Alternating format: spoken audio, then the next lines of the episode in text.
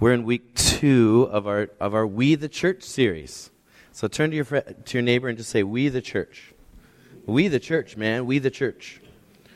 Um, last, last week, we, we talked about the fact that we must be born again. We looked at this profound reality, and I'm actually amazed at some of the prayers that we prayed today because it really is centered around this reality that we are the beloved children of God you know, and that we must, we talked about being born again. That when we're born again, doesn't mean everything just gets fixed up, but God comes and makes his home on the inside of us. And that's pretty amazing news. Amen? It's not just good news, that is great news. Amen? That God comes and lives inside of us. You know, just to speak about depression a little bit, if it's okay the amazing thing about the Father is that when we, we start a relationship with Him, is He doesn't expect us to come sort of with no junk. In fact, He can see all of our junk much better than we can. And so what He does is He, he invites us just to come as we are. Amen? And He picks us up. Isaiah says that, that He picks us up and holds us to His heart. He holds us close. And that's what following Jesus is all about. It's all about knowing He's good, and so we can learn how good He is through relationship. Amen? Today, I want to talk about redemption. The word redemption. Redemption is an interesting word. I think, you know, I know that in my life, I didn't always know what the word redemption meant. Um, I remember when I was a kid, I don't know if you, any of you remember this, but on the backs of cereal boxes, we would have these contests.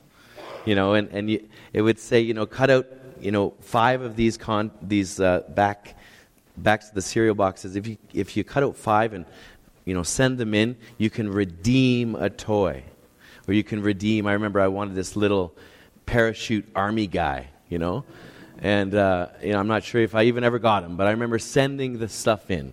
I don't think I got him back, but whatever. Um, but you know, and that, that was my understanding of redemption. My, my understanding of redemption was that, you know, it was like a trade. You know, if I'll give you something and you give me back something. But you know, actually, that's not biblical re- redemption at all. Redemption literally is buying something back. It's buying something back. And the key is that you want, once owned it. Okay? So it's, it's an amazing thing because each one of us, every single time someone comes to Christ, Every single time we decide to follow Jesus, every single time someone's redeemed, they're coming back to their original purpose. They're coming back to the Lord. I remember when I first was considering following Jesus, I took it seriously finally around the age of 20. And when I was considering it, I remember thinking, like, I would, well, okay, God, you know, like, I'm going to give you my life, but the problem is I don't want to be like I want to be myself. I don't want to lose myself. Can anybody relate to that? I don't want to lose who I am. But here, the thing about redemption is that God actually wants to show us who we are. When we, when we give our life to God, we become who we really are. Amen? And, and we can let go of that. So, as we look into the redemption, would you pray with me? Let's just bow our hearts and our, our, our eyes. Father, we call you Father because that is who you are. Father, you have redeemed our lives and brought us back into your family. You've called us beloved. We belong to you. We belong here with your family. We gather today to hear from you and learn from you together. Lord, anoint my words with your great power so that broken hearts would be set free and that blind eyes would see the kingdom and the king. That we would find our place in your family. Amen. Amen. So, guys, we are learning together what it means to be the church. That's what this series is all about uh, we're learning together to what it means to be his holy house. And, and you know, it's funny when you, when you make that d- decision to follow Jesus. I don't know if anyone can relate to this, but there's this thing where, okay, like I've confessed my sin and I received you, and now I'm even, you know, you get that born again experience, and all of a sudden, you know, the scales are off. And um, as Marilyn beautifully described for us last week, you know, we begin to see the kingdom, and His word comes alive. But there is a bit of a moment where we say, okay, but like, now what? Has anyone felt like that? Right? Okay, so now what? This is all great, but now what? Okay? That's what we're talking about today. We're, talk, we're, we're going to discover the answer. And I don't want to oversimplify it, okay? But I will give you a simple answer that we're going to unpack. And really, the simple answer is come and be part of his family. Come and belong in his family. It's, it's an amazing thing. You know, like Jesus says, Seek me and you will find me. I remember when I first came to the Lord, I, I thought, I went into churches, I'd be like so excited. I was ready to tell everyone about Jesus and all the amazing revelations. And I look back at that and I'm like, man, like they had a lot of patience for me because I didn't know anything. Like, but I knew Him, right? And so it's an amazing thing because God is ever unfolding. The fact that you're forgiven, you're ju- we're just getting that. The fact that you're loved, we're just getting that. Amen? The fact that we are empowered, we're just getting that. The fact that we're anointed to pro- preach the good news, we're just getting that. And go into the world and, and see signs and wonders, we're just getting that. Amen? And this is part of the simplicity of the answer and also the dynamic nature of this answer. Come and belong in his family. Right? Come and belong in his family. And the reason, you know, we, we, need to, we need a healthy understanding of what the church is. Okay? You know, some of us, when we look, think, think about the word church, um, we might think of, you know, there's a mega church there. That's anybody grew up in a really big church? Anybody? So Tom knows. It's really big. Maybe you grew up in this kind of church, you know, like kind of small, kind you want to get married in, you know, nice and quaint. And, you know, but the, the church is not a building, the church is a family. Amen? You know, the, the church is not a building, the church is a family. And, and in Psalm 68, God says something so profound, and, it's this God sets the lonely in families. You hear that? It's good news. He sets the lonely, like you and me, in families. He leads out prisoners with singing. But the rebellious live in a sun scorched land. The rebellious live in a sun scorched land. We're going to talk a little bit more about that when we get there. One thing I, I know about about my wife that's uh, is she here? Okay, oh she is. I didn't want to embarrass you. Sorry. But here's the deal: is my pastor when he, when we got married, he said to me something really that's always stuck with me, and it's this: that you know, the more I love my wife, the lovelier she becomes. You know, and, that, and that's echoed into my, my life with her. Is that you know, the more I choose to love Thelma, the lovelier she becomes. And I want to tell you guys that that's the same heart, I would say, that God wants to give us for the church. You know, that the more we love the church, and I'm not talking about the building again, but each other, the lovelier we become. You know, guys, we can maybe say the more lovable, so it's not all, you know, flowery. But here's the deal is that the more we choose to love, the more love God pours out through us. The more we say yes to love, the more we say yes to serving, the more we say yes to giving, the more we say yes to calling up a friend, you know, but I don't know him that well, Lord. Well, it's okay. He's in the directory. Give him a shout. See how he's doing. The more we choose to love, the more lovable the people in, around us will become. And that's a tough deal because a lot of us, every one of us, let's be real, we deal with insecurity, right? It's difficult to love when we're not sure how we'll be if they don't receive it. Amen? Isn't that true? Well, you know, I don't know how they'll receive that. I don't know how they're going to take that. But here's the thing, you know. There's a difference between a superficial relationship, relationship where it's all about what I get, and a covenant relationship. Say covenant relationship with me. Covenant relate. What does that mean? You know, we're in a covenant relationship. We talked about that last week. We talked about, you know, when, when the Holy Spirit comes and makes his home in us, we enter into a covenant. Okay? And the amazing thing about this word covenant is that it's something that God protects. We prayed that this morning. You know, that when the, the simp- simplicity of covenant is this when God says yes and you say yes, that's it. That's it. It's irrevocable. Okay? And so covenant relationships are different than relationships that we're kind of used to. I mean, how many people still hang out with the people that they knew in, in grade school? Right? We are used to in our world, maybe a few, maybe a few. That's good. Well, you guys are you guys are covenant people. This is good. A covenant relationship is a lifelong thing. And a covenant relationship is meant to actually bring us into the wholeness God's created us for. Covenant relationship shouldn't just be nice.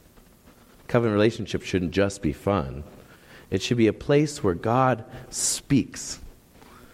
God speaks through that relationship, through your friendship, through two brothers at a co- coffee shop, or you're helping someone move, and you know there's there's there's a moment there when all the boxes are done, and and you you your hearts can talk to each other, and God can speak, and God can apply the truth into our lives. Amen? This is covenant relationship. So today I want to just walk through the parable of the lost son. If you have your Bible, turn with me to Luke 15. It will be up there, I believe. Hallelujah. It's up there. And this is, um, you're going to notice the, the, the title change as we go through, okay? And I did that purposely to just make a point that, you know, our story changes into something better than we ever thought it would be. But this is a parable. This is a story to illustrate the kingdom. Jesus tells parables. Jesus tells these things um, so that we can understand who he is, who we are, and how we can reconcile those two realities, okay? The parable of the lost son. There was a man who had two sons. The younger one said to his father, Father, give me my share of the estate. And so he divided his property between them.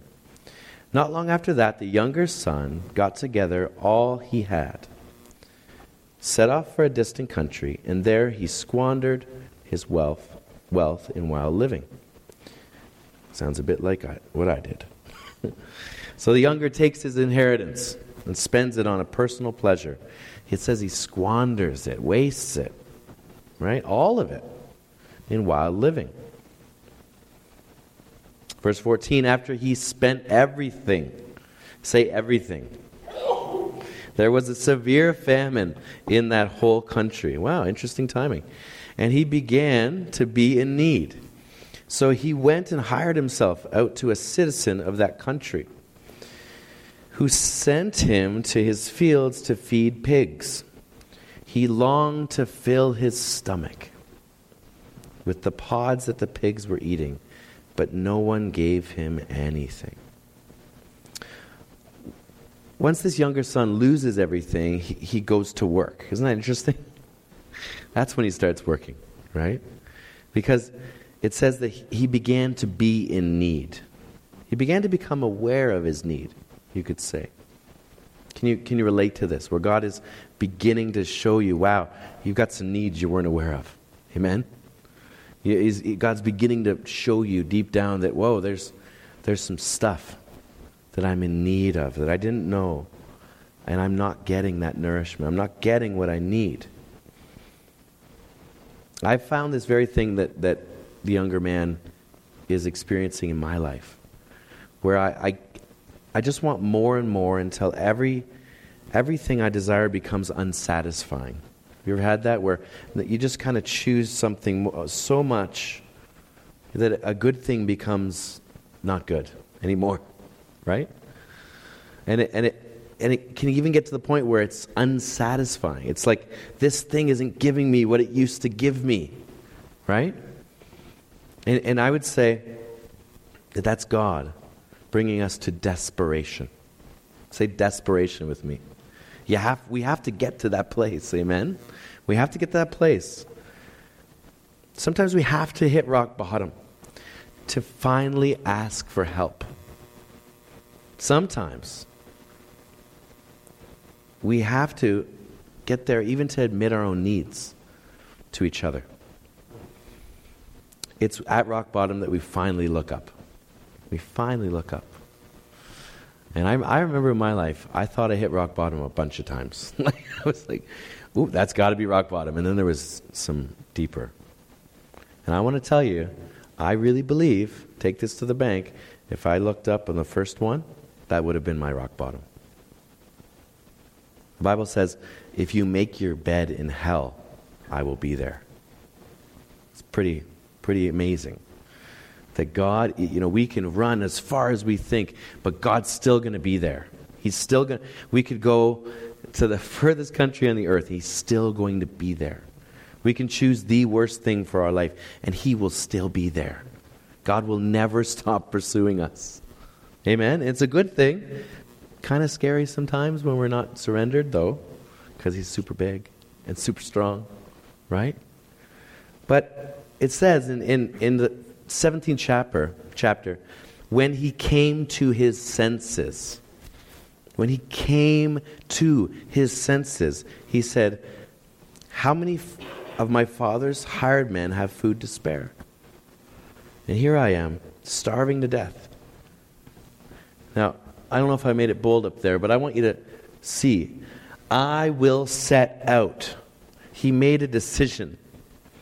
Do you see that? It says, I will set out and go back to my father and say to him, Father, I have sinned against heaven and against you.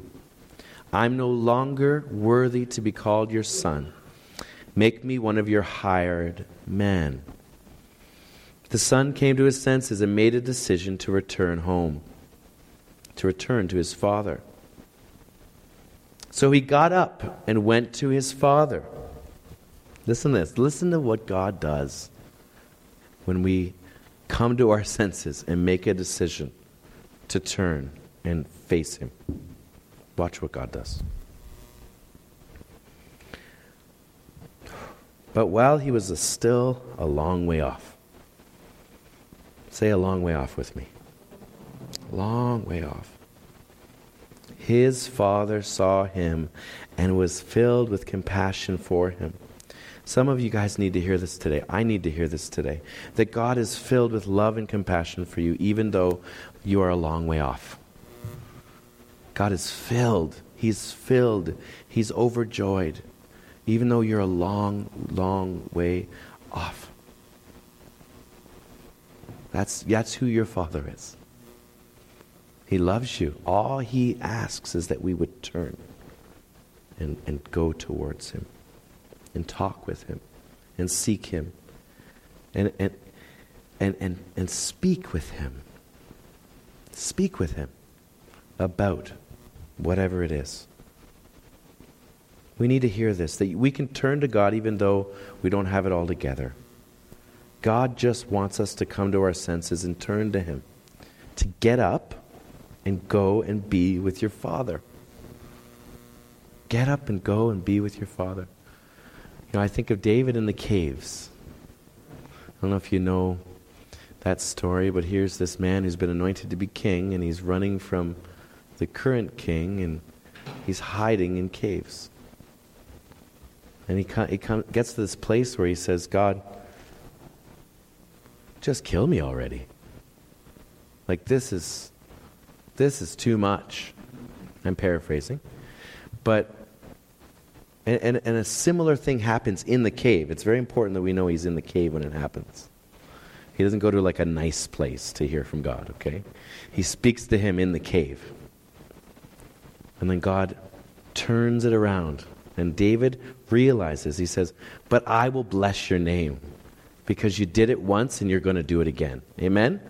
Because you saved me once and you're going to save me again. And he began to declare who God is. This is such an important thing. That, that we turn, speak to God about our problem, and then declare who he is. Amen?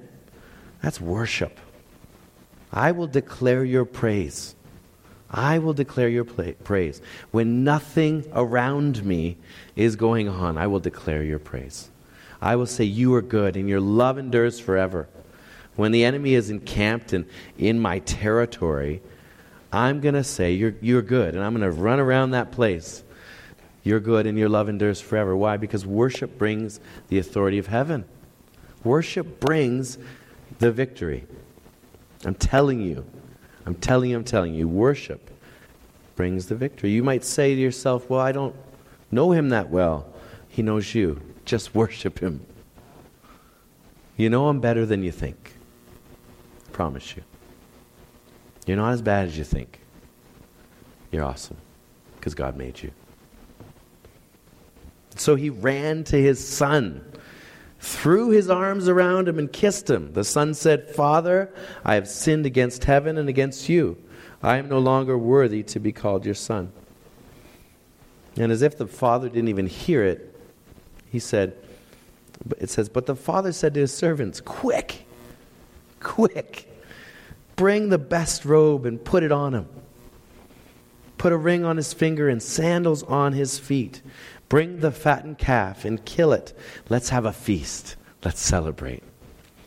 For this son of mine was dead and he's alive again.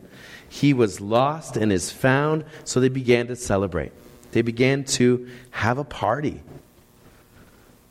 And meanwhile, the older son was in the field. Now it's important to note that the older son was working this whole time. Even when the younger son was off living the wild life and wasting their dad's money, the older son was working the entire time. He was doing what was right. He was serving the house of his father. He didn't even know that his brother had returned. The older brother became angry, Luke 15:28, and refused to go in. So his father went out and pleaded with him.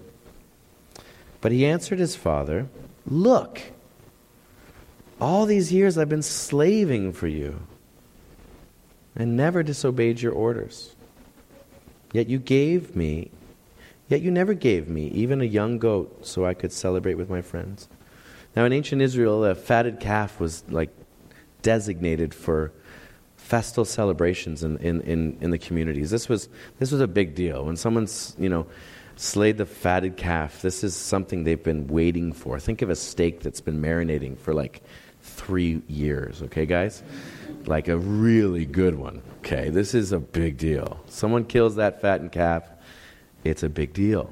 And so the older son says, You didn't even give me a goat. Like, I've been, I've been, you know, slaving, he says, slaving for you, and you didn't give, even give me a goat. Now listen to this.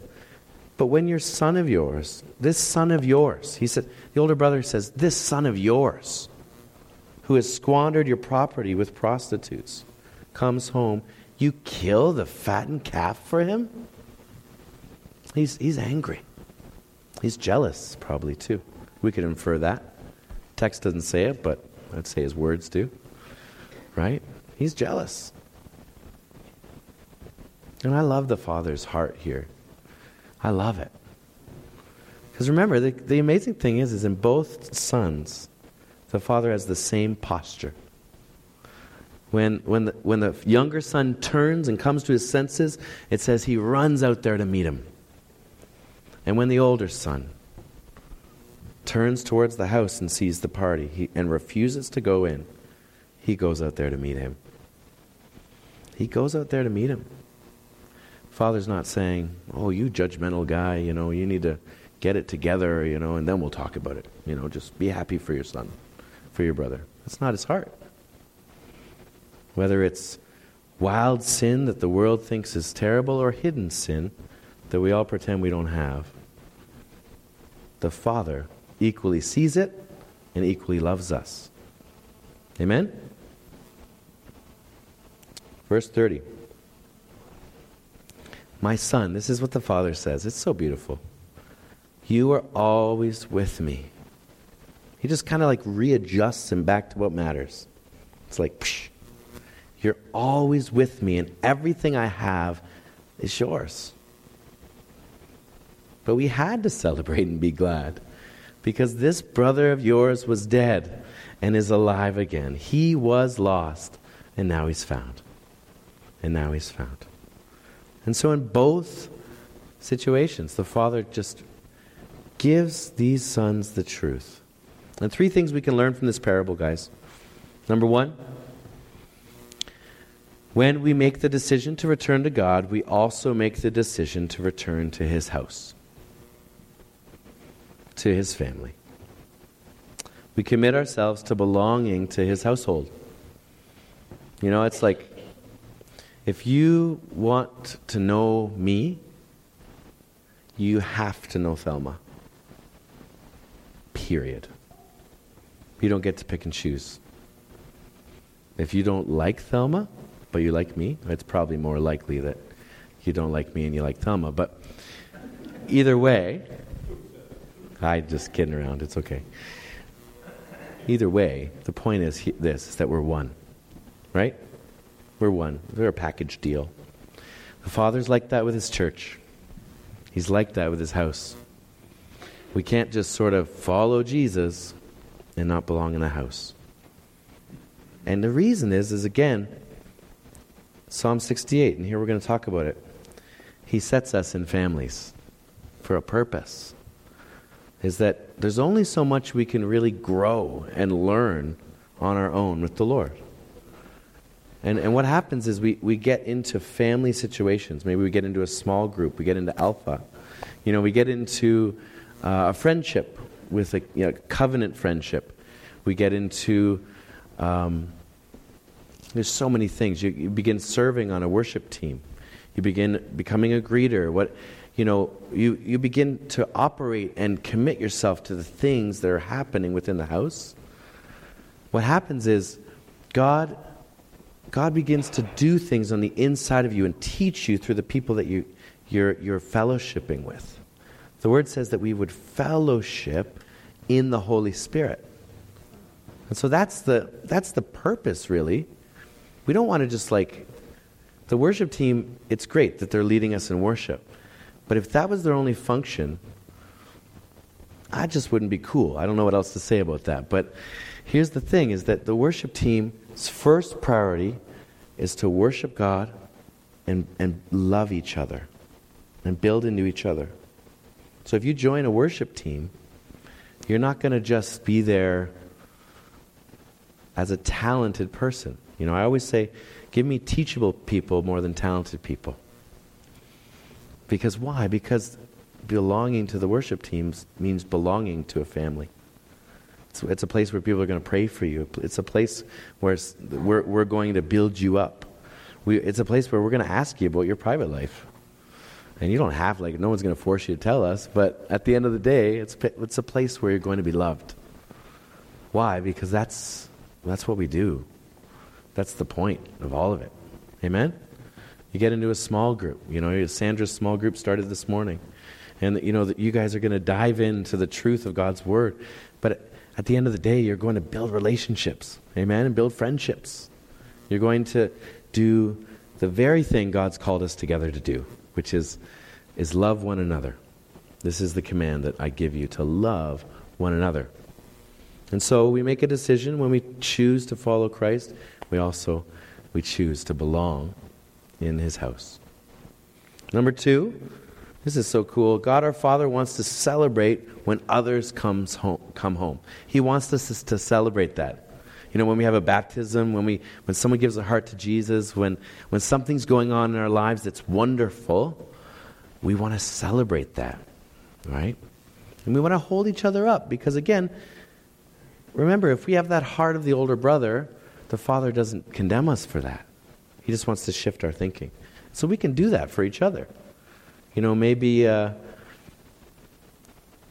I'm trying to think of an example, but I guess I guess a good example for me would be um, actually I was was going to say I was jealous of somebody, but to be honest, I wasn't. But anyway, the bottom line is the bottom line is we can shift our focus. We can shift our focus and celebrate. We can celebrate what God is doing in each other's lives. And we don't have to be angry. Turn to your neighbor and say that. We don't have to be angry. We can actually we can actually be free. We, we don't have anything. We, we got the Holy Spirit living inside of us, guys. We got a king who's overcome every literal thing. We don't have to be angry. Right? We don't have to be angry. And it's, it's good news. It's good. Do you notice how the Father went after both of them? It's an amazing thing. I, I love his heart for us, you know? It's like, and if we could just do that for one another, if we could just say, man, like, I, yeah, I see that thing that's that little smudge mark on your life, but that's, let's not talk about that. It's not a big deal. Let's just connect. Let's just talk. That's, that's the thing we can give each other. And it's powerful. It's love. It overcomes all sins. It changes everything. And, and, and if we could be like that in our jobs, in our, in our workplaces, you know, I mean, a few people will say, What's wrong with you? I've got that before. What is wrong with this guy? But who cares? Because they're going to feel the love of God. Right? Isn't that what matters? Number three, it's kind of what I was going at, but we carry the Father's heart. And we can run towards people turning to God, grab them by the hand, and lead them towards the household of God. You can lead them. I would say this, and I, I say this bring them to your small group before you bring them to church. I'll tell you why. It's safer. At least it should be. Okay? Sometimes it's a little scary to come in here, to be honest. Bring them to your small group, or just bring them over for dinner. The point is, is that we're we, when we see someone's heart start to turn, we can be like the Father and run towards them. We don't have to be weird, we don't have to be overwhelming, but we can love them and say, hey, come walk with me. Want to hang out? We, we can just be normal, okay? We don't have to like try and fix anybody. I, I remember uh, years ago, my uncle had this Christian friend that actually said to him, he was a they were good friends for years and years and years. My uncle's an atheist. I love my uncle. He's amazing. And um, this Christian guy said, Oh, I can't be your friend anymore. And the reason was because he was he had a hard heart, he said. Oh, you have a hard heart. They were friends for years. That's not real friendship. So let's be let's be careful that we don't love people to change them. That we actually say, God, that we would actually say, God, give me your heart for this person because you know them. God's not in a rush. He is, it, the Bible says that He's ordained every, a season for every single thing. He's ordained a day for every single person to come. Amen? That's in His wheelhouse, that's in His, in his decisions. Okay? Our job is just to love. Amen? Just to love people, be normal. And, uh, and again, we seek wholeness. That word wholeness is God's will for our lives. Right? These covenant relationships, when we choose to, to be in those relationships, we choose to trust people, we choose to ask for help. Amen? Hey, I need a little help. When we choose to do that, we're seeking wholeness, and wholeness is God's will for us. He wants to make us whole and healthy in every dimension of our life. But we need to begin to share those dimensions, share those areas, and, and it takes time. It's okay. So, amen? Amen. Let's, let's pray. I'm just going to pray for you guys, and I think we'll be dismissed, okay?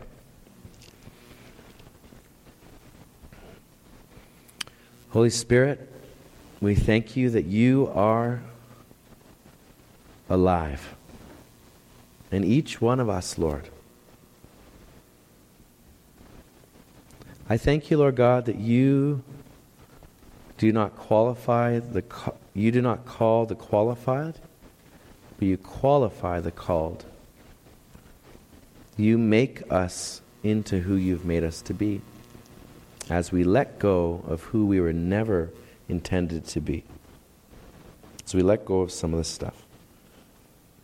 I pray today that we would come to our senses and turn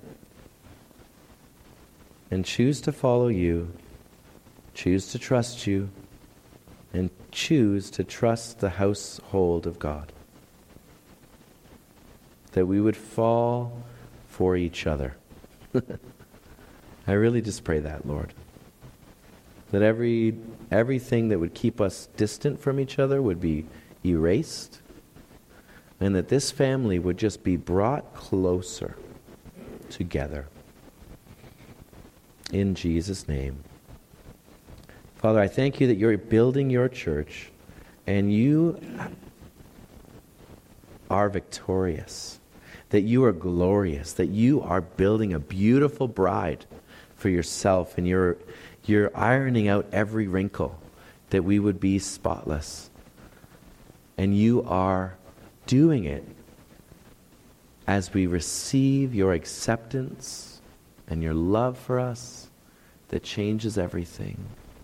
For you did not come into the world to condemn the world, but that through you the world would be saved. I pray that as we leave this place, we would realize that we are the light of the world and that we would not be afraid to shine. And Lord God, I ask that you would make it us aware that we are leaven and that we can just be present in people's lives and watch you release the kingdom. We don't have to preach with words. We can preach with our life and our attitude and our choices and the love that we share. Father, bless your people in the mighty name of Jesus. Amen. Amen. Bless you guys. Love you guys. Thank you so much for all that you are.